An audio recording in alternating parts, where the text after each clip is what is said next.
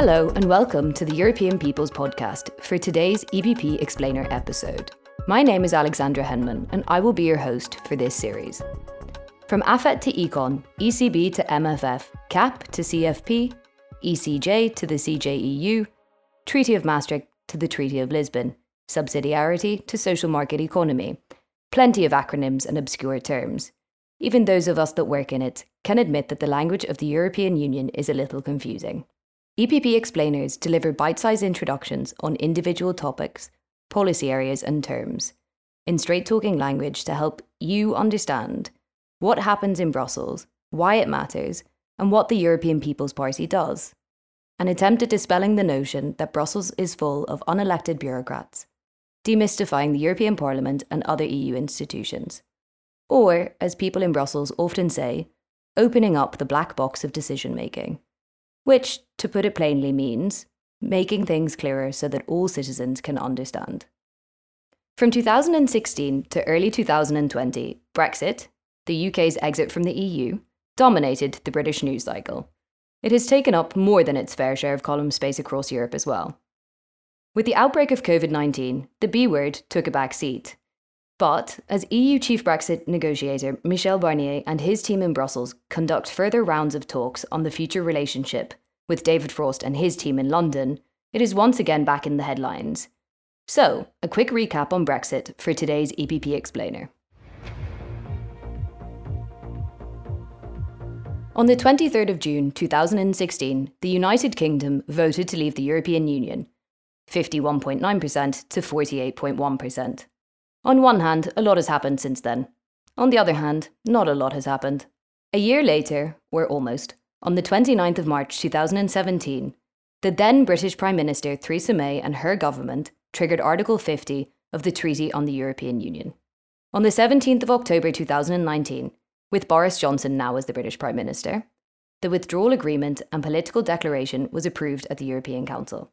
After three extensions granted to the UK by the then European Council President Donald Tusk in agreement with the leaders of the EU 27, and after 47 years of EU membership, the UK left the EU at midnight on 31st of January 2020.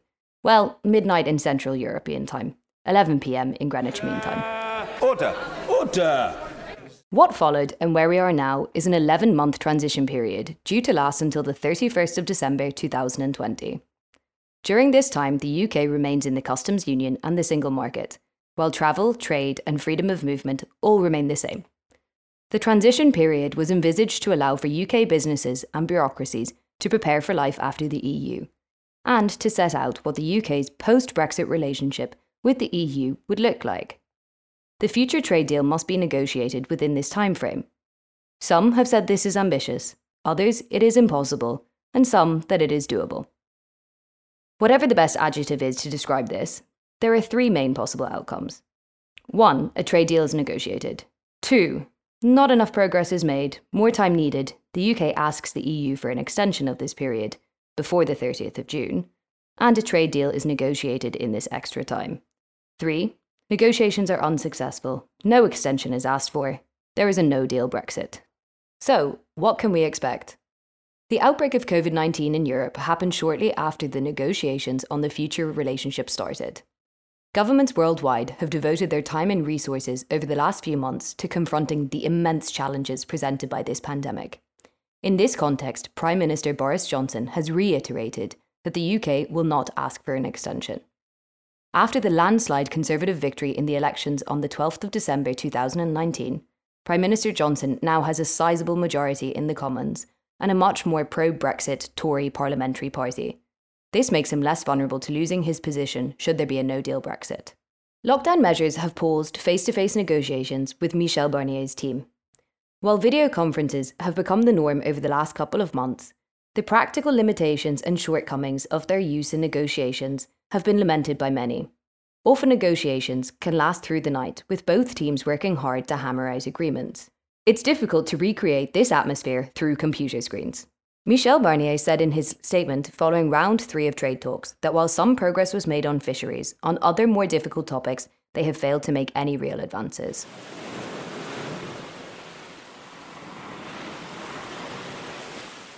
The Common Fisheries Policy, CFP, is proving to be particularly difficult, and some are worried that the issue will derail talks.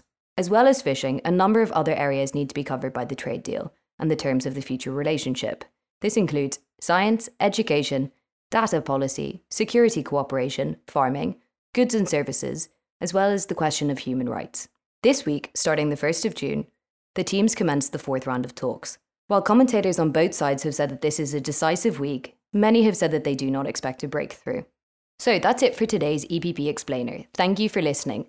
Our next episode will be a more in depth but still straight talking discussion on Brexit, the trade talks, and where we are after the fourth round of negotiations, picking up just where this episode has left off.